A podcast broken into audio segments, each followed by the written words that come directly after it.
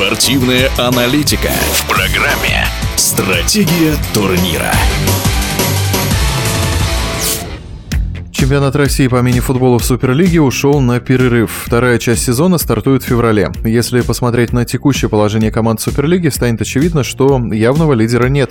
Отрыв от первого места до пятого всего три очка. Первую часть сезона мы обсудили с бывшим игроком сборной России, чемпионом Европы 99 года и семикратным чемпионом страны в составе московской Дины Михаилом Маркиным. По его мнению, нынешний чемпионат отличает именно высокий уровень конкуренции и отсутствие явных фаворитов. Были разные разные чемпионаты и периоды, когда действительно выделялись, так скажем, одна, две, три команды, когда было по составу видно, что это команды, претендующие на первые места. Ну, этот чемпионат как раз вот показывает совсем другое, что порядка 6-7 команд могут побороться за чемпионство и довольно-таки равные составы. Многое будет решать, конечно, как раз игроки индивидуально, лидеры, тренеры, может, какое-то тренерское чутье, тренерские планы помогут выиграть какой-то из команд. Ну и, конечно, все составляющие побед. Это отсутствие травм, ну и понятно, что какая-то игра должна быть, фарт и всего остального, что прилагается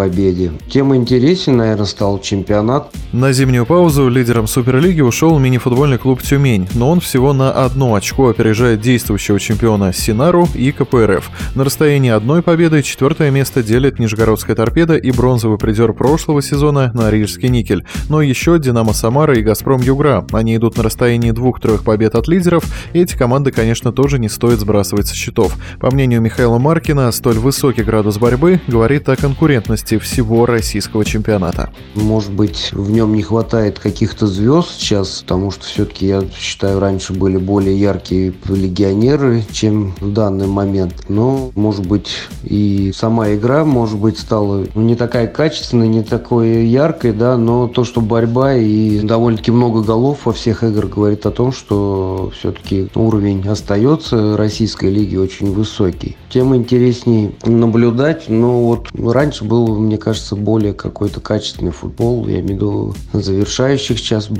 частях игры. И может быть, исполнители были получше. Ну, футбол, он на месте не стоит, и будут наверняка и шедевры какие-то, как и в том году от Абрамова и других игроков. Вот, поэтому все, наверное, нас ждет впереди, и действительно будет интересно. Сезон в мини-футбольной суперлиге возобновится в середине февраля, и самые интересные матчи, конечно, впереди. Об итогах первой части сезона мы говорили с семикратным чемпионом России по мини-футболу, победителем чемпионата Европы Михаилом Маркиным.